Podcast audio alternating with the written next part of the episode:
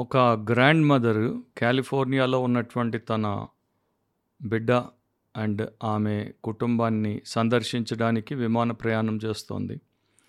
విమాన ప్రయాణం చేస్తున్నప్పుడు సడన్గా కెప్టెన్ ఒక అనౌన్స్మెంట్ చేశాడు. ఈ విమానానికి నాలుగు ఇంజన్లు ఉన్నాయి, అయితే ఒక ఇంజన్ని నేను ఇప్పుడు ఆఫ్ చేయబోతున్నాను, ఎందుకంటే దాంట్లో నుండి కొంచెం ఆయిల్ లీకేజ్ జరుగుతోంది. అయితే మీరేమీ గాబరా పడాల్సినటువంటి అవసరం లేదు, మిగతా మూడు ఇంజన్ల మీద విమానాన్ని నేను క్షేమంగా సురక్షితంగా మన ఎయిర్పోర్ట్కి చేర్చగలను. అండ్ మీకు ఇంకా ఆదరణ కలిగించేటువంటి మరో విషయం కూడా చెప్తాను. అదేంటంటే, ఇదే విమానంలో మనకి నలుగురు బోధకులు కూడా మనతో ప్రయాణం చేస్తున్నారు, కనుక ధైర్యంగా ఉండండి అని అనౌన్స్మెంట్ చేశాడు. సో ఈ గ్రాండ్ మదర్ అనౌన్స్మెంట్ విన్న తర్వాత తన పక్క సీట్లో ఉన్నటువంటి వ్యక్తితో ఈ మాటలు అంటోంది, నేను నాలుగు ఇంజన్లు ముగ్గురు బోధకులతో పోగలనేమో కానీ మూడు ఇంజన్లు నాలుగు బోధకులతో అంటే నాకు అంత నెమ్మది ధైర్యము కలగట్లేదు అని చెప్పింది. అంటే దాంట్లో మరి ఆమెకు ఉన్నటువంటి విశ్వాసంలో ఆమె ఎంత బలహీనంగా ఉందో, ఆమెకి దేవుడి మీద ఉండాల్సినటువంటి విశ్వాసంలో ఎంత దిగజారి ఉందో, ఆమెకి దేవుడి యొక్క సేవకుల మీద ఉండాల్సినటువంటి విశ్వాసం కన్నా ఆ యొక్క విమానానికి ఉన్న ఇంజిన్స్ లేకపోతే ఆ యొక్క యంత్రాల మీద అంత విశ్వాసం ఉంది. క్రైస్తవులు కూడా వారి జీవితంలో శ్రమలు ఎదుర్కొన్నప్పుడు, ట్రయల్స్ని ఎదుర్కొన్నప్పుడు, టెస్ట్ చేయబడినప్పుడు, పరీక్షించబడినప్పుడే వారి యొక్క అసలు విషయాన్ని బయటపెడతారు, లేకపోతే వారు ఏ రకంగా ఆలోచిస్తారు, ఎలా వారు జీవించే ప్రయత్నము చేస్తున్నారు అనేది ఇతరులకు చూపిస్తారు.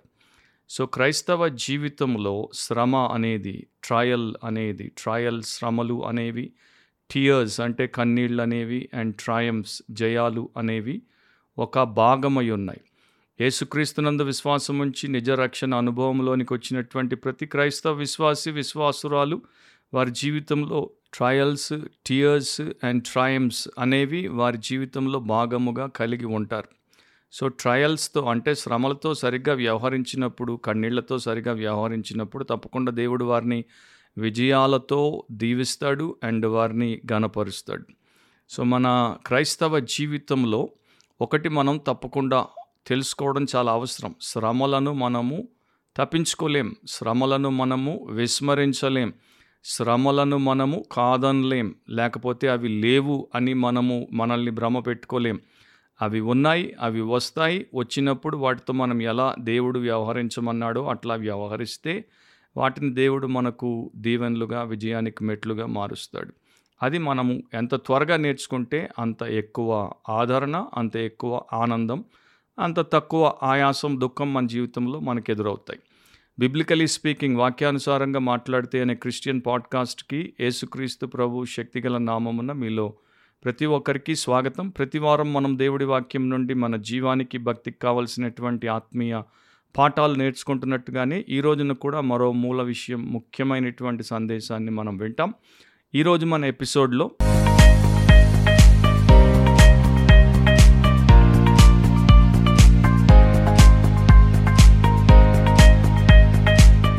అపోస్తులైన పేతురు మొదటి పత్రిక ఒకటో అధ్యాయము ఆరు నుండి తొమ్మిదిలో ఈ మాటలు రాశాడు, ఇందువలన మీరు మిక్కిలి ఆనందించుచున్నారు, కానీ అవసరమును బట్టి నానా విధములైన శోధనల చేత ప్రస్తుతమున కొంచెము కాలం మీకు దుఃఖము కలుగుచున్నది.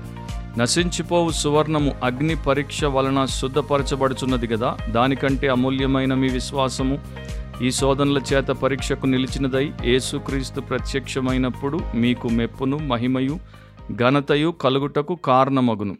మీరు ఆయనను చూడకపోయినను ఆయనను ప్రేమించుచున్నారు, ఇప్పుడు ఆయనను కన్నులారా చూడకయే విశ్వసించుచు మీ విశ్వాసమునకు ఫలమును అనగా ఆత్మరక్షణ పొందుచు చెప్పనశక్యమును మహిమాయుక్తమునైన సంతోషము గలవారై ఆనందించుచున్నారు. మన అంశం ఏంటంటే, trials are steps to triumphs, trials are steps to triumphs శ్రమలు విజయాలకు మెట్లు, శ్రమలు విజయాలకు మెట్లు. పేతురు ఈ మొదటి పత్రిక రాసినప్పుడు దాంట్లో ఐదు అధ్యాయాలు, అండ్ ఆయన యేసుక్రీస్తునందున్నటువంటి పరిశుద్ధులకు విశ్వాసులకు ఆ పత్రిక రాసినప్పుడు ప్రధానంగా దాంట్లో వారు ఎదుర్కోబోయేటువంటి శ్రమలు, శోధనలు, వారికి ఎదురయ్యేటువంటి పరీక్షల గురించి రాశాడు. వారు వాటిలో ఎలా మసులుకుంటే దేవుణ్ణి మహిమపరుస్తారో, మేలు పొందుతారో దాని గురించి విస్తృతంగా రాశాడు. కనుక ఆ పత్రిక ద్వారా సరిగ్గా సత్యాన్ని గ్రహించినటువంటి వారు ఎంతో మేలు పొందారు. అండ్ ఇక్కడ మనము చదివినటువంటి ఆరు నుండి తొమ్మిదో వచనం వరకు, ఆరో వచనంలో మీరు గమనించినట్లయితే పేతురు ఏం చెప్తున్నాడు? ఒక పారాడాక్స్ గురించి మాట్లాడుతున్నాడు. అంటే ఒక విడ్డూరం గురించి. ఒక క్రైస్తవ భక్తుడు భక్తురాలి జీవితంలో ఒకవైపున ఆనందం ఉంటుంది, రక్షణ ఆనందం ఉంటుంది. ఇంకొక వైపున వారు రక్షకుడి కొరకు జీవిస్తున్నంత కాలం చాలాసార్లు, ఎన్నో దఫాలు వారికి దుఃఖము కూడా ఎదురవుతుంది, శ్రమకు సంబంధించినటువంటి దుఃఖము కూడా ఎదురవుతుంది. సో ఒకే హృదయంలో గ్లాడ్నెస్, సాడ్నెస్ రెండు ఉంటాయి. అంటే ఆనందము, దుఃఖము రెండు ఉండగలవు. అండ్ క్రైస్తవులకి మాత్రమే తెలిసినటువంటి విజయ రహస్యం ఏంటంటే, ఎంత పెద్ద దుఃఖములోనైనా కూడా చెప్పనసఖ్యము మహిమాయుక్తమునైన సంతోషముతో ఆనందించడం. సో ఒక మాటలో చెప్పాలంటే క్రైస్తవ జీవితము మరి ఎన్నో రకాలైనటువంటి ఆశ్చర్యాలతో కూడుకున్నటువంటిది. దేవుడు దాన్ని అలా నిర్దేశించాడు, అలా ఆయన ఏర్పాటు చేసి పెట్టాడు. ఆ నాలుగు వచనాల్లో, ఆరు నుండి తొమ్మిదిలో ఆయన వాడినటువంటి రెండు గ్రీకు పదాలు మనకి తెలుగు బైబిల్లో మాత్రం రెండు కూడా శోధనలు అన్నట్టుగానే అనువదించబడ్డాయి. కానీ ఇంగ్లీష్లో కొన్ని వర్షన్స్లో టెంప్టేషన్స్ అండ్ ట్రయల్స్ అని, గ్రీక్లో మాత్రం ప్రత్యేకంగా పేతురు రెండు పదములను వేరువేరుగా వినియోగించాడు. ఆరో వచనాన్ని చూస్తే తెలుగులో శోధనలు అనే ఉంటుంది, కానీ పిరాస్మోస్ అనేటువంటి గ్రీకు పదం అది. దాని అర్థం ఏంటంటే శోధన లేక పరీక్ష లేక శ్రమ, temptation, test or trial. So అదొకటి దృష్టిలో పెట్టుకోవాలి. ఏడో వచనంలో శోధనల చేత అని మరలా అదే తెలుగు పదాన్ని అనువదించారు, కానీ అక్కడ ఇంగ్లీష్లో ట్రయల్ అని ఉంది. అండ్ ఆయన గ్రీక్లో వాడినటువంటి పదము డాకిమియాన్. దాని అర్థం ఏంటంటే శ్రమ. ఒక వస్తువు లేక ఒక వ్యక్తి నిజమైనదా నకిలీదా అని తెలుసుకోవడానికి చేయబడేటువంటి పరీక్ష, ట్రయల్ అంటారు చూడండి. వారు మరి ఒక ట్రయల్ వేస్తున్నారు, దాంట్లో ఆ యొక్క పరిశోధనలో అది ఎంత తట్టుకుంటుంది, ఎంత బాగా పర్ఫామ్ చేస్తుందో చూడడానికి ఒక ట్రయల్ లేకపోతే ఒక టెస్ట్ అని. సో ఈ అదే సందర్భంలో ఆయన నశించిపోయేటువంటి సువర్ణం అంటే బంగారము అగ్ని పరీక్షకు గురైనప్పుడు అది ఎట్లా కల్తీలన్నింటినీ, అపవిత్రమైనటువంటి మాలిన్యాలన్నింటినీ కోల్పోయి శుద్ధ సువర్ణముగా మారుతుందో దాని గురించి మాట్లాడినట్టే, ఒకడు క్రీస్తునందుంటే వాడి విశ్వాసం నిజ విశ్వాసమా నకిలీ విశ్వాసమా అనేది ఎట్లా తేలుతోంది, ఎట్లా బయటపడుతుంది అంటే ఆ వ్యక్తి ఎదుర్కొన్నటువంటి శోధన లేక శ్రమ లేక పరీక్ష ద్వారానే. కనుక ఇది ఆ వ్యక్తికి తప్పకుండా అవసరం. మనము స్టూడెంట్గా స్కూల్లో చేరినప్పుడు పరీక్షలతోనే మన ప్రయాణం ప్రారంభమవుతుంది. పరీక్ష పాసు, పరీక్ష పాసు, పరీక్ష పాసు, ఇదే మన జీవితం. తర్వాత మనం ఉద్యోగంలోకి వచ్చినప్పుడు కూడా ప్రొబేషనరీ పీరియడ్లో పరీక్ష పాసు, వివాహంలో కూడా పరీక్ష పాసు, అట్లాగే జీవితంలో అనేక విషయాల్లో మనకి టెస్ట్ అండ్ ట్రయంఫ్, ఈ రెండు ట్రయల్ అండ్ ట్రయంఫ్ అనేవి సామాన్యమైనటువంటి విషయాలే. మరి భౌతికంగా, శారీరకంగా, మానసికంగా అంత సహజమైనటువంటి అంశాలను ఆత్మీయంగా రాగానే మనకు బొత్తిగా వద్దు, లేకుండా ఉండాలి, ఉండనే ఉండవు అనేటువంటి అబద్ధ బోధలతో మనల్ని మనం కలుషితం చేసుకుంటే మనకి మనమే అన్యాయము చేసుకుంటాం. సో దేవుడు బైబిల్లో చెప్పినటువంటి సత్యం ఏంటంటే శ్రమలు విశ్వాసుల యొక్క జీవితంలో భాగమై ఉన్నాయి. వారి విశ్వాసము నిజమైనదో నకిలీదో చూపుతూ ఉంటాయి.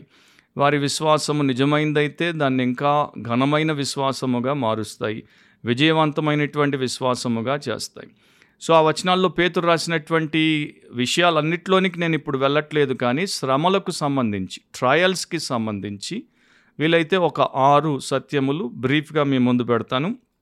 మీరు జాగ్రత్తగా తర్వాత వాటిని దృష్టిలో పెట్టుకొని ఆ భాగం అంతటిని ఇంకా కూడా ధ్యానించి నేర్చుకోవచ్చు. మొదటిది, trials are for a purpose. శ్రమలు ఉద్దేశపూర్వకమైనవి అని బైబిల్ మనకి చెప్తోంది. మీరు ఆరో వచనంలో గమనిస్తే ఏమని రాశాడు పేతురు? అవసరమును బట్టి అని అంటున్నాడు. అంటే శ్రమ మన జీవితంలో మనము కలిగి ఉండుట, అనుభవించుట, ఎదుర్కొనుట, దానిలో నుండి బయటికి వచ్చుట అనేది అవసరమై ఉంది.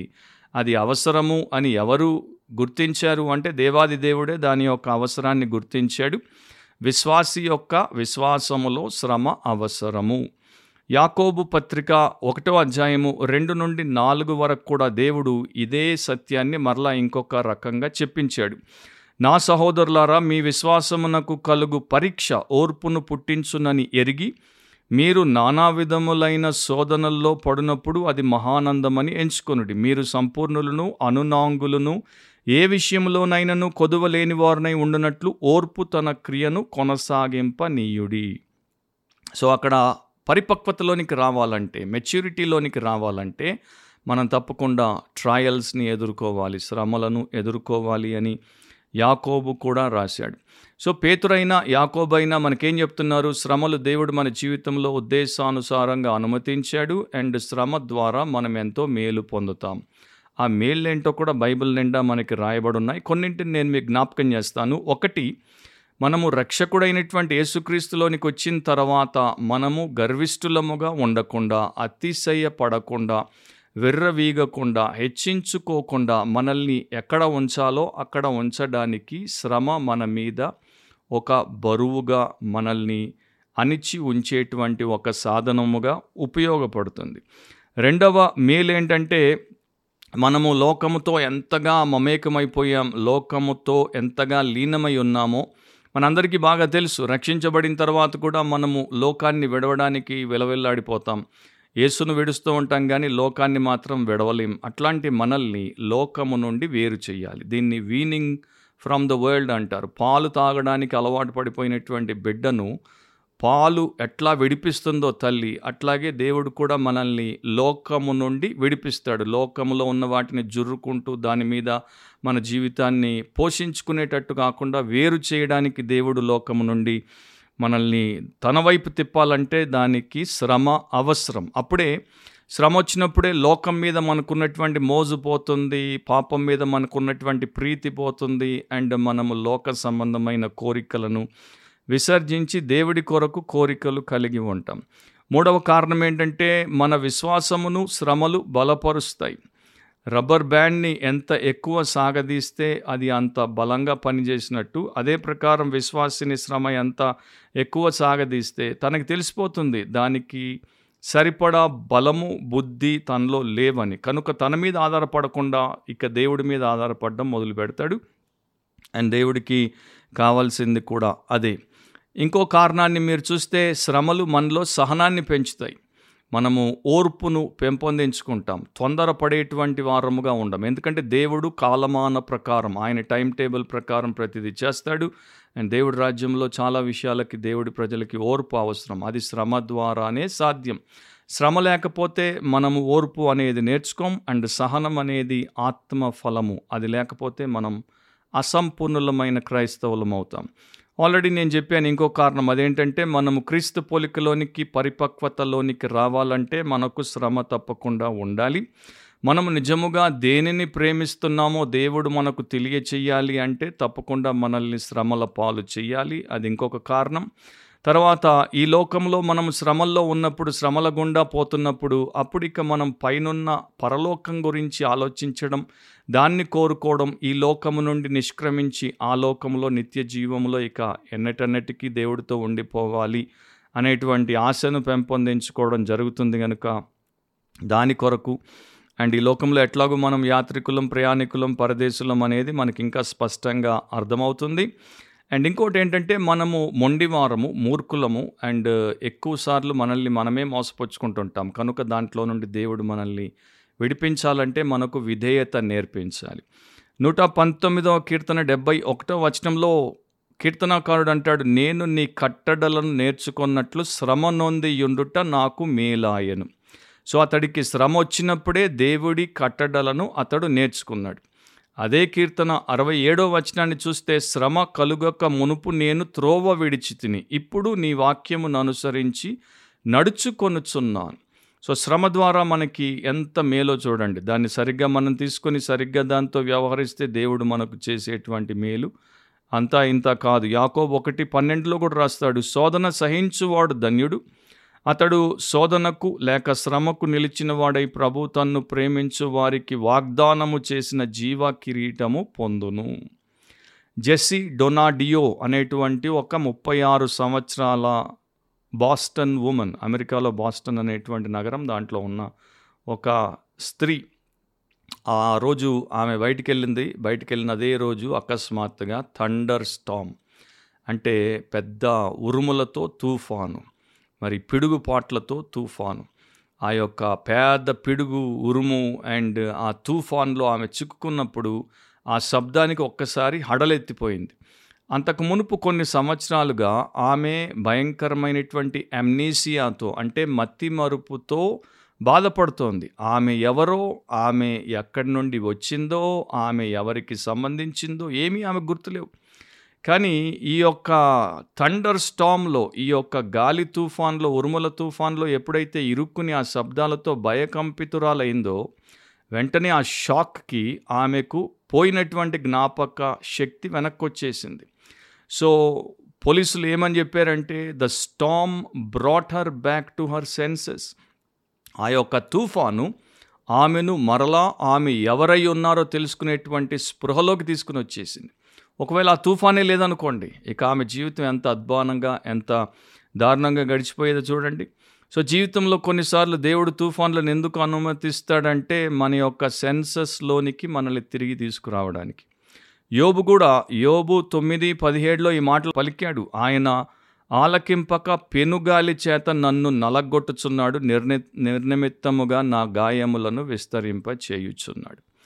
సో శ్రమ ఉద్దేశానుసారమైనది కనుక దాన్ని మనకిచ్చిన దేవుడికి మనము కృతజ్ఞత చెప్పాలి, అండ్ దాంట్లో మనము జయము సాధించాలి. రెండవది పేతురు రాసినటువంటి విషయం ఏంటంటే, ట్రయల్స్ ఆర్ ప్లెంటీ, నానా విధములైన శోధనల చేత అని రాశాడు. అంటే ఈ శ్రమలు నానా విధములు, లేకపోతే అనేక రకములు, లేకపోతే మెనీ కలర్డ్ ట్రయల్స్ అని కూడా చెప్పచ్చు. యోసేపు, యాకోబుకు ప్రియ పుత్రుడు, అతనికి రంగు రంగుల విచిత్రమైనటువంటి అంగీని కుట్టించాడు. ఆ యొక్క అంగీకి ఎన్నో రంగులు ఉన్నాయి. అదే ప్రకారం మనిషి జీవితంలో ఎదుర్కొనేటువంటి శ్రమలకు కూడా ఎన్నో రంగులు ఉంటాయి, ఎన్నో రూపాలు ఉంటాయి, అండ్ రకరకాలుగా అవి వచ్చి ఆ మనిషిని అవి ఏమి చేయాలో అవి చేస్తాయి.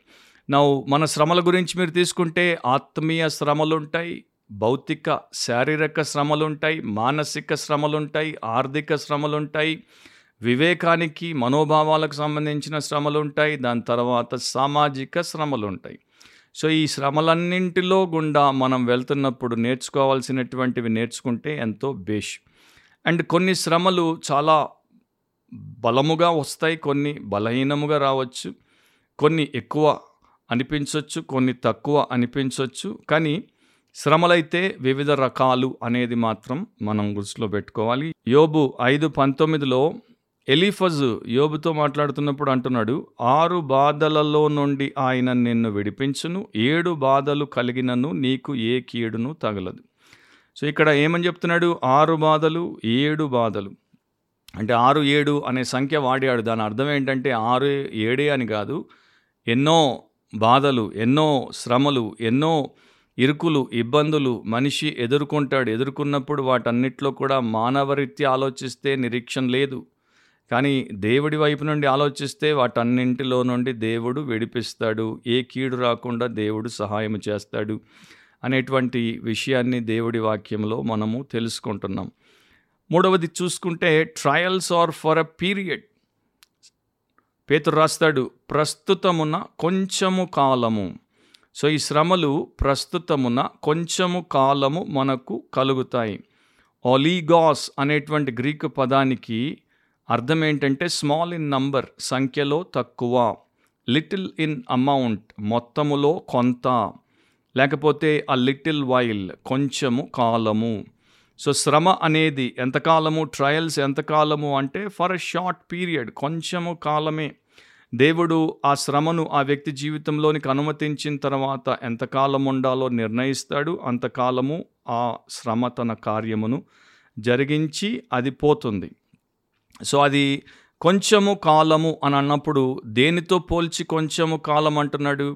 నిత్యత్వముతో పోలిస్తే అది కొంచెము కాలమే. పేతురు యొక్క పరిశుద్ధులు ఎవరికైతే ఆయన పత్రిక రాశాడో వారు చాలా సంవత్సరాలు శ్రమల పాలయ్యారు, వివిధ రకాలైనటువంటి శ్రమల గుండా పోయారు, చిత్రహింసల పాలయ్యారు, చెరసాల పాలయ్యారు, చంపబడ్డారు. రకరకాలుగా వారి జీవితాల్లో ఈ యొక్క శ్రమ అనేది లేకపోతే పర్సిక్యూషన్ అనేది, హింస అనేది పనిచేసినట్టు బైబిల్ చరిత్ర మనకి చెప్తున్నాయి.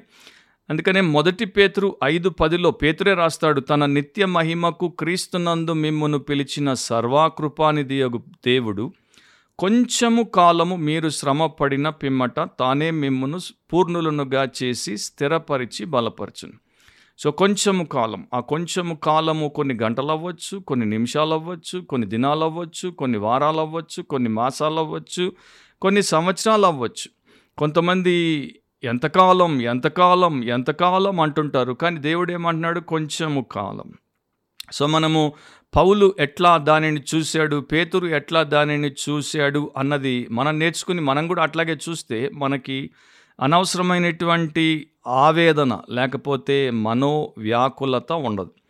రెండవ కొరింథీ నాలుగు పదిహేడులో పౌలు ఏమంటున్నాడో చూడండి, క్షణమాత్రముండు మా చులకని శ్రమ మా కొరకు అంతకంతకు ఎక్కువగా నిత్యమైన మహిమ భారమును కలుగజేయుచున్నది. క్షణ మాత్రముండు మా చులకని శ్రమ. పౌలు భక్తుడి జీవితాన్ని మీరు తీసుకుంటే ఆయన శ్రమ మరి ఎన్ని సంవత్సరాలు, ఐదేళ్ళు కనీసం జైల్లో ఉన్నాడు. సో అట్లా తీసుకుంటే ఆయన ఏమంటున్నాడు, దాన్నే మీరు తీసుకుంటే ఆ ఒక్క శ్రమనే తీసుకుంటే ఫైవ్ ఇయర్స్ ఇంప్రెసన్మెంట్నే తీసుకుంటే దాన్ని ఆయన దేంతో పోలుస్తున్నాడు, క్షణమాత్రముండు చులకని శ్రమ.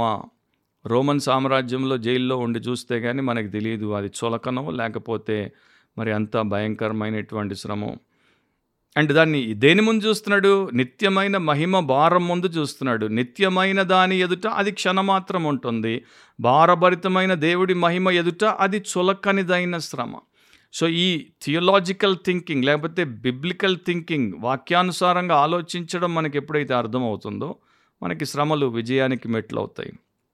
రోమా ఎనిమిది పద్దెనిమిదిలో కూడా రాస్తాడు పౌలు, మన ఎడల ప్రత్యక్షము కాబో మహిమ ఎదుట ఇప్పటి కాలపు శ్రమలు ఎన్న తగినవి కావని ఎంచుచున్నాను. కానీ ఎంతోమంది క్రైస్తవులు అట్లా చూడట్లేదు. ఎందుకు చూడట్లేదంటే వారికి ఆ యొక్క నిత్య మహిమ మీద దృష్టి లేదు, దాని గురించి వారికి అవగాహన లేదు, దాని గురించి వారు ఎప్పుడు చదవలేదు, వినలేదు, నేర్చుకోలేదు, ఆశించను లేదు, దాని కొరకు వారు ఎదురు చూడట్లేదు, దాని కొరకు వారు సిద్ధపడట్లేదు. కనుకనే ఎంతోమంది విలవెల్లాడిపోతారు, ఎంతోమంది వేదనతో నిండిపోతారు. మేము మరి ఈ రకమైనటువంటి పరిస్థితిలో ఎందుకున్నామా అని దిక్కు తోచనటువంటి దీనస్థితిలో ఉంటారు. అట్లా ఉండకూడదంటే ఈ అవగాహన, ఈ బిబ్లికల్ నాలెడ్జ్ అనేది, ట్రూత్ అనేది అవసరం. సో ఒక హాస్యాస్పదమైనటువంటి విషయాన్ని నేను విన్నాను. ఒకసారి కొంచెం అతి తెలివి కలిగినటువంటి వాడు దేవుడితో మాట్లాడుతున్నాడు. సో దేవుడితో మాట్లాడుతున్నప్పుడు దేవుడిని అడిగాడంట, దేవా హండ్రెడ్ మిలియన్ ఇయర్స్ కాలము నీకెంత అని అడిగితే దేవుడు అన్నాడంట, హండ్రెడ్ మిలియన్ అంటే మన భాషలో పది కోట్ల సంవత్సరాలు. పది కోట్ల సంవత్సరాలు నీకెంత సమయం ప్రభు అని అడిగితే దేవుడు అన్నాడంట, పది కోట్ల సంవత్సరాలు నాకు ఒక సెకండ్తో సమానం. వెంటనే వాడు ఇంకో ప్రశ్న అడిగాడు, అట్లాగైతే దేవా మరి హండ్రెడ్ మిలియన్ డాలర్స్ నీకెంత సమానం, పది కోట్ల డాలర్లు నీకెంత అంటే అవా అవి కేవలం ఒక పెన్నీ అన్నాడంట, అంటే ఒక చిన్న నాణ్యం, ఒక చిల్లర నాణ్యం. సో ఈ అతి తెలివి కలిగినటువంటి మానవుడు దేవుడితో అడిగాడంట, అయితే దేవా నేను నీ దగ్గర ఒక పెన్నీని, ఒక చిన్న నాణ్యాన్ని అరువు పుచ్చుకోవచ్చా అంటే దేవుడు అన్నాడంట, తప్పకుండా పుచ్చుకోవచ్చు, అయితే ఒక సెకండ్ ఆగు అని. సో దాన్ని బట్టి మీరు ఆ యొక్క జోక్ ఏంటో అర్థం చేసుకోవచ్చు. కాకపోతే మరి దేవుడు ఏర్పాటు చేసినటువంటి శ్రమలు కొంచెము కాలము, ప్రస్తుతమున కొంచెము కాలం. నాలుగవది ఏంటి, ట్రయల్స్ ఆర్ పెయిన్ఫుల్, శ్రమలు వేదనతో ఉన్నటువంటివి. అందుకనే పేతురు రాస్తాడు, ఆ వచనాలు మీరు చూసుకుంటూ ఉండండి, ఆరు నుండి తొమ్మిది వరకు మొదటి పేతురు ఒకటో అధ్యాయంలో, మీకు దుఃఖము కలుగుచున్నది. పేతురు వారిని మోసపుచ్చలేదు, పేతురు వారికి అబద్ధము చెప్పలేదు. పేతురు ఇప్పుడున్నటువంటి అబద్ధ బోధకులు, అబద్ధ ప్రవక్తలు, ప్రాస్పరిటీ పాస్టర్లు చెప్పినట్టు యేసును నమ్ముకుంటే దుఃఖమే ఉండదు, యేసును నమ్ముకుంటే బాధే ఉండదు, యేసును నమ్ముకుంటే నొప్పే ఉండదు, యేసును నమ్ముకుంటే వేదనే ఉండదు, యేసును నమ్ముకుంటే ఇరుకునబడరు, యేసును నమ్ముకుంటే ఇబ్బందే ఉండదు అనే అబద్ధ బోధల ప్రకారం ఆయన మాట్లాడలేదు. ఆయన దైవిక అపోస్తలుడు, సత్యం చెప్పాడు, మీకు దుఃఖము కలుగుచున్నది. సో రకరకాల శ్రమల్లో మీరు పడినప్పుడు తప్పకుండా మీరు దుఃఖాన్ని అనుభవిస్తారు, వేదనకు గురి అవుతారు. ట్రయల్స్ కాజ్ గ్రీఫ్, అవి మనల్ని మరి పిప్పి చేసినప్పుడు, పిండి చేసినప్పుడు, మనల్ని సాగదీసినప్పుడు, విరుస్తున్నప్పుడు మనకి గ్రీఫ్ అనేది, గ్రీఫ్ అంటే మనోవేదన అనేది తప్పకుండా కలుగుతుంది. కాకపోతే ఇది గుడ్ గ్రీఫ్, ఇది మంచి వేదన అన్నమాట. పాపము చేసి మనము బాధపడితే సిగ్గుపడాలి, కానీ ప్రభు కొరకు పరీక్షించబడుతున్నప్పుడు, పరిశుద్ధత కొరకు పరీక్షించబడుతున్నప్పుడు, ప్రభావంతో బ్రతకడానికి పరీక్షించబడుతున్నప్పుడు మనం వేదన అనుభవిస్తే అది గుడ్ గ్రీఫ్. ఎట్లా ఉంటుందంటే, ఒకడు నేరం చేసి జైలుకి వెళ్ళాడు, వాడిని బండలు కొట్టమని పగలు ఎండలో వాడికి బాగా చెమట పట్టి ఒళ్ళంతా నొప్పులు వచ్చేటట్టు బండరాళ్లను కొట్టిస్తున్నాడు పోలీసు అధికారి. ఇంకొక వ్యక్తి ఆర్మీలో చేరాడు, మంచి సైనికుడిగా సరిహద్దులో నిలబడి దేశ సంరక్షణ కొరకు పోరాడడానికి అదే ఎండలో ఉండి వీడికన్నా ఇంకా విస్తృతమైనటువంటి ఎక్సర్సైజెస్ మరి చేస్తున్నాడు, ఎంతో సంతోషంతో చేస్తున్నాడు. సో ఒకడు పాపం చేసినందుకు పని చేసి బాధపడుతున్నాడు, ఒకడు ఎంతో గొప్ప పని చేయబోయి వీరుడిగా ఉండబోయి బాధపడుతున్నాడు. సో దాంట్లో వ్యత్యాసం లేదు. అట్లాగే మనము రక్షించబడినటువంటి విశ్వాసులముగా ఈ దుఃఖాన్ని అనుభవిస్తాం, కానీ దాని వెనక ఉన్న కారణమేంటో మనకి తెలుసు కనుక ఆ దుఃఖంలో కూడా దేవుడు మనల్ని ఆదరిస్తాడు, మనకు కావలసినటువంటి ఆ ఆనందాన్ని అనుగ్రహిస్తాడు. చెప్పనసఖ్యము మహిమాయుక్తమునైన సంతోషంతో మీరు ఆనందిస్తున్నారని కూడా పేతురు రాశాడు. కాకపోతే యాంగ్జైటీ ఉంటుంది, ఆందోళన ఉంటుంది, అండ్ విచారం అనేది కలుగుతుంది, బాధ అనేది అనుభవపూర్వకంగా తెలిసి వస్తుంది. ఎందుకంటే దేవుడు రియలిస్టిక్గా చెప్తున్నాడు, నో ట్రయల్ ఈజ్ ప్లెజెంట్, ఏ శ్రమ కూడా ఆహ్లాదకరమైనది కాదు, కానీ అది తర్వాత తెచ్చేటువంటి ఆనందము అంతా ఇంత కాదు. దాంట్లో తప్పకుండా పెయిన్ ఉంటుంది. నాకు ఇప్పుడు సర్జరీ చేసినప్పుడు వారు నాకు మొదట పెయిన్ని కలిగిస్తారు, అంటే నొప్పిని కలిగిస్తారు, ఇంజెక్షన్ ఇవ్వడమో, లేకపోతే ఎక్కడో శరీరాన్ని కోయడమో, లేక తర్వాత కుట్లు వేసినప్పుడు ఆ పెయిన్ కిల్లర్ని వారు వాడిన తర్వాత దాని యొక్క ప్రభావం పోయిన తర్వాత పెయిన్ తెలుస్తుంది, కానీ మేజర్ పెయిన్ నుండి తప్పించడానికి మైనర్ పెయిన్ ఇస్తున్నారు. సో దేవుడు కూడా అదే పని చేస్తాడు, మేజర్ పెయిన్ నుండి, ఇటర్నల్ పెయిన్ నుండి తప్పించడానికి మనకి కాసింత మరి పెయిన్ని అలౌ చేస్తాడు. అండ్ ఇది కూడా క్రీస్తుతో మనము ఐడెంటిఫై చేయబడ్డానికి అండ్ ఆయన యొక్క మహిమకరమైనటువంటి కారణము లేక ఉద్దేశం కొరకు. ఏడో వచనంలో అంటాడు, నశించిపోవు సువర్ణం అగ్ని పరీక్ష వలన శుద్ధపరచబడుచున్నది కదా, దానికంటే అమూల్యమైన మీ విశ్వాసము ఈ శోధనల చేత పరీక్షకు నిలిచినదై. ఈరోజుండి రేపు నాశనమైపోయేటువంటి బంగారమే అగ్ని పరీక్ష వలన శుద్ధపరచబడుచున్నది. సో దాన్నే దేవుడు అట్లా పెడితే మరి మీ యొక్క విశ్వాసం ఇంకా శ్రేష్టమైంది, అమూల్యమైంది. సో మీకు కూడా ఇది అవసరం. ఇవాంజలిస్ట్ వ్యాన్స్ హ్యావ్నర్ అనేవాడు, తరచూ అనేవాడు, the grace, the groans and the glory are all part of the eternal purpose. దేవుడి యొక్క నిత్య సంకల్పంలో కృప అనేది, మూలుగులు అనేవి, మహిమ అనేది అన్నీ కూడా భాగమై ఉన్నాయి. కనుక నేను దేవుడి కృప చేత రక్షించబడ్డాను, తర్వాత దేవుడి కృప నుండి అధిక కృపకెళ్ళడానికి వేదనల్లో మరి దుఃఖములో శ్రమతో మూలుగుతాను, తర్వాత మహిమకు తీసుకురాబడతాను. సో వ్యాన్ సావనర్ అంటాడు, where there is no groaning there is no growing now, no glory to come. So నువ్వు మూలగకపోతే నువ్వు పెరగవు, అండ్ తర్వాత నీకు మహిమ దక్కదు. స్పర్జన్ కూడా ఏమన్నాడు, ఇక్కడ క్రౌన్ వేరర్స్ ఉండరు, ఇక్కడ క్రాస్ బేరర్స్ ఉంటారు, పరలోకంలో క్రౌన్ వేరర్స్ ఉంటారు. అంటే భూమి మీద సిలువను మోసిన వారే పరలోకంలో కిరీటాలు ధరించేవారిగా ఉంటారు. థామస్ వాట్సన్ అనేటువంటి ఇంకొక ప్యూరిటన్ భక్తుడు అంటాడు, క్రీస్తు మన నుండి శాపమును తొలగించాడు, సిలువను తొలగించలేదు.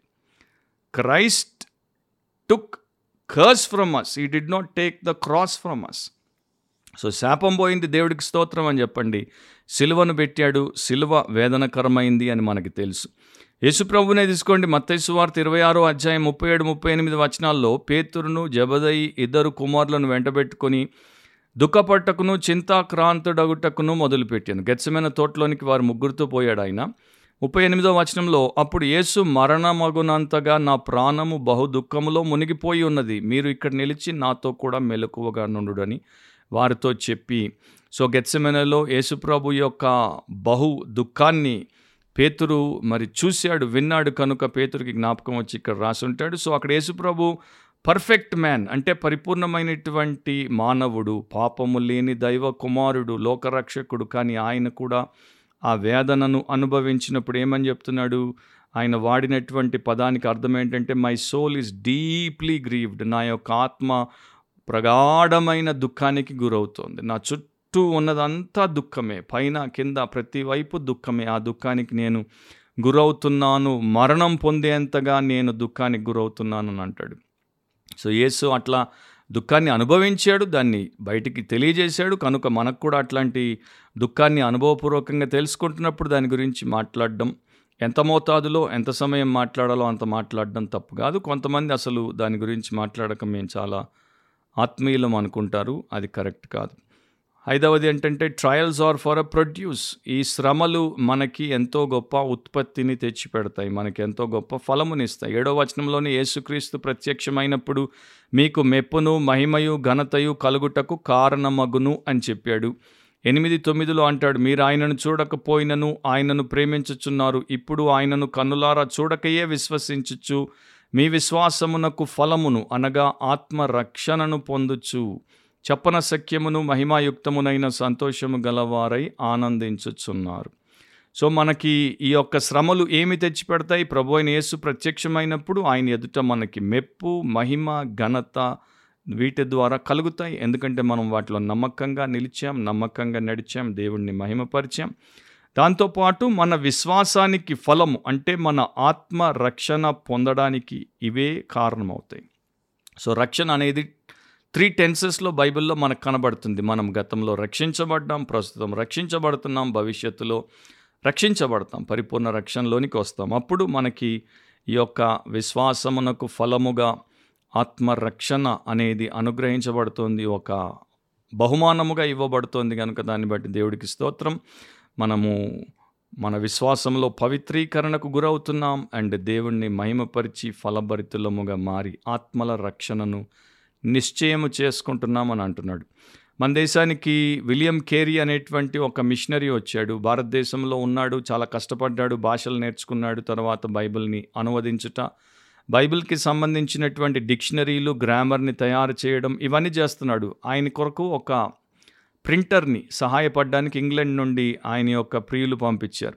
సో ఇద్దరు కలిసి కష్టపడుతున్నారు. చాలా పరిశోధన చేసిన తర్వాత ప్రయాసంతో వారు మరి బైబిల్ని కొన్ని భాషల్లోనికి తర్జుమా చేస్తున్నారు. ఆ కష్టంలో వారు ఉన్నప్పుడు ఒక రోజున విలియం కేరీ బయటికి వెళ్ళి వచ్చేసరికి ఏ బిల్డింగ్లో అయితే ఆయన ప్రింటింగ్ ప్రెస్సులు, తర్వాత ఈ బైబిల్ డిస్ట్రిబ్యూషన్ అండ్ ఈ యొక్క గ్రామరు, తర్వాత డిక్షనరీస్, ఈ యొక్క పని చేసినటువంటి పత్రాలు, గ్రంథాలన్నీ పెట్టబడున్నాయో అదంతా కూడా అగ్ని ప్రమాదానికి గురై తగలబడి పూర్తిగా కాలి మసైపోయింది. సో ఆయన యొక్క సంవత్సరాల ప్రయాస పూర్తిగా బూడిదైపోయింది. విలియం కేరీ వెనక్కి వచ్చిన తర్వాత దాన్ని చూసి ఆయన ఏమాత్రము కృంగిపోలేదు, ఏమాత్రం విసుక్కోలేదు, అసహనము చూపలేదు. జస్ట్ ఆయన గురించి ఏం చెప్తారంటే, మోకరిల్లాడు, దేవుడికి కృతజ్ఞత చెప్పాడు, నాకు ఇంకా బలాన్ని ఉంచావు, మరొకసారి దాన్ని చేసేందుకు అవకాశమును ఉంచావు, కనుక నాకు సహాయం చేయని ప్రార్థన చేశాడు. మరలా వెంటనే ఏమాత్రము ఆయన సెల్ఫ్ పిటీకి అంటే తన మీద తాను జాలిపడుతూ కూర్చుని అనవసరంగా టైం వేస్ట్ చేయకుండా వెంటనే పని చేపట్టాడు. చనిపోయే సమయంలోపు మరలా ఆ యొక్క కాలిపోయినటువంటి పని అంతటిని తిరిగి చేశాడు అండ్ ముందుకన్నా బాగా చేశాడు. సో దేవుడు ఎందుకు దాన్ని అనుమతించాడంటే, ఆ వర్క్ కన్నా ఇంకా బెటర్ వర్క్ విలియం కేరీ ద్వారా దేవుడు తీసుకోదలిచాడు కనుకనే దాన్ని అనుమతించాడు. పౌలు రోమీలకు రాసినప్పుడు అందుకే అంటాడు, రోమా ఐదో అధ్యాయం మూడు నాలుగు వచనాల్లో, అంతేకాదు శ్రమ ఓర్పును, ఓర్పు పరీక్షను, పరీక్ష నిరీక్షణను కలుగజేయునని ఎరిగి శ్రమలయందు అతిశయపడదుము. సో శ్రమల్లో మనము ఆయాసపడకూడదు. నాకే శ్రమ, నాకే శ్రమ, నాకెందుకు శ్రమ, వారికి లేదు, వీరికి లేదు, నాకే శ్రమ అనకూడదు. శ్రమ మనకి ఓర్పును నేర్పిస్తుంది, ఓర్పు పరీక్షను. తెలుగులో పరీక్ష అని ఉంది, కానీ ఇంగ్లీష్లో క్యారెక్టర్ అని ఉంటుంది. ఎండ్యూరెన్స్ ప్రొడ్యూసెస్ క్యారెక్టర్, అంటే మన శీలాన్ని తయారు చేస్తుంది, మనకి గుణాన్ని ఇస్తుంది. అండ్ ఆ యొక్క శీలము నిరీక్షణను కలుగు చేయునని ఎరిగి శ్రమలయందును అతిశయపడదుము. సో ఒక గుణవంతుడిగా గుణవంతురాలిగా ఈ శ్రమ మనల్ని తయారు చేసి తీర్చిదిద్దుతోందంటే అది అంత గొప్ప విషయం. ఏ బడి కూడా చేయండి, దేవుడి యొక్క శ్రమల బడి మనకు సహాయం చేసినప్పుడు దాన్ని మనం మరి ఎంతో అతిశయ కారణంగా తీసుకోవాలి. ఇక చివరిది ఏంటంటే ట్రయల్స్ ఆర్ ప్రెషస్. వాటి గురించి గొనగొద్దు, సనగొద్దు, ఫిర్యాదులు చేయొద్దు. ఎందుకంటే పేతురు ఏడవ వచనంలో చెప్పాడు, నశించిపోవు సువర్ణము అగ్ని పరీక్ష వలన శుద్ధపరచబడుచున్నది కదా, దానికంటే అమూల్యమైన మీ విశ్వాసము ఈ శోధనల చేత పరీక్షకు నిలిచినదై. సో శుద్ధ సువర్ణం అంటే pure twenty four carat gold కన్నా యువర్ ఫెయిత్ ఈస్ ప్రెషస్, మీ విశ్వాసము దానికంటే అమూల్యమైనది. అండ్ మీ విశ్వాసం అమూల్యమైందని ఎట్లా తెలుస్తోంది? ఆ శ్రమల ద్వారానే తెలుస్తోంది. సో శ్రమలు వచ్చినప్పుడు మనం ఏమాత్రం నిరాశ, నిస్పృహలకి, కృంగుదలకి లొంగకుండా మనల్ని మనం దేవుడికి అప్పచెప్పుకొని దేవుడి జ్ఞానముతో, దేవుడి సామర్థ్యముతో, దేవుడి అనుగ్రహముతో, పరిశుద్ధాత్మ సహాయముతో యేసు వాటిలో ఎలా మసులుకున్నాడో అలాగే మసులుకొని దేవుడిని మహిమపరచాలి. చక్ ఒబ్రమ్స్కీ అనే ఒక చాప్లైన్, కాలిఫోర్నియా ఏంజల్స్ అనే బేస్బాల్ టీమ్కి చాప్లైన్, అట్లాగే ఒక చిన్న చర్చ్కి పాస్టర్. ఆయనకి సడన్గా క్యాన్సర్ రోగం అని తెలిసింది. ఇక వైద్యం మొదలుపెట్టారు, కానీ అది ముదురుతూ పోయింది కనుక ఆయన యొక్క లంగ్ కాలేయము సగము తీసేయాల్సి వచ్చింది. వెంటనే ఆయన పాతిక కేజీల బరువు తగ్గిపోయాడు, జుట్టు ఊడిపోయింది, బలహీనం అయిపోయాడు.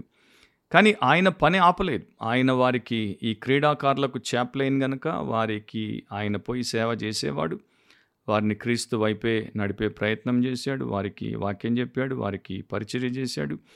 అండ్ అలాగే తన యొక్క చర్చిలో కూడా ప్రతి వారం ఒక్క సండే కూడా మిస్ అవ్వకుండా ఆయన సంఘంలో ప్రసంగాలు చేసేవాడు.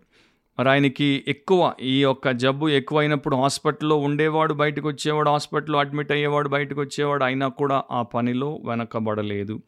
కొన్నిసార్లు నొప్పి చాలా ఎక్కువ శాతం ఉంటే ఆయనకి మరి వారు ఒక మత్తు మందునిచ్చేవారు, మార్ఫిన్ అంటారు, మత్తునిచ్చేవారు. అది తీసుకునేవాడు, ప్రతిరోజు మూడు పూట్ల మెడిసిన్ తీసుకునేవాడు. అయినా కూడా ఆయన మాత్రం పని తగ్గించలేదు. సో ఆయన స్నేహితులు, కుటుంబీకులు, సంఘస్థులు కూడా అన్నారు, ఒక ఆరు నెలలు ఎక్కడికైనా మంచి ప్రాంతానికి వెళ్ళి ప్రశాంతంగా రెస్ట్ తీసుకోవచ్చు కదా, ట్రీట్మెంట్ రెస్ట్ మీకు అవసరం కదా.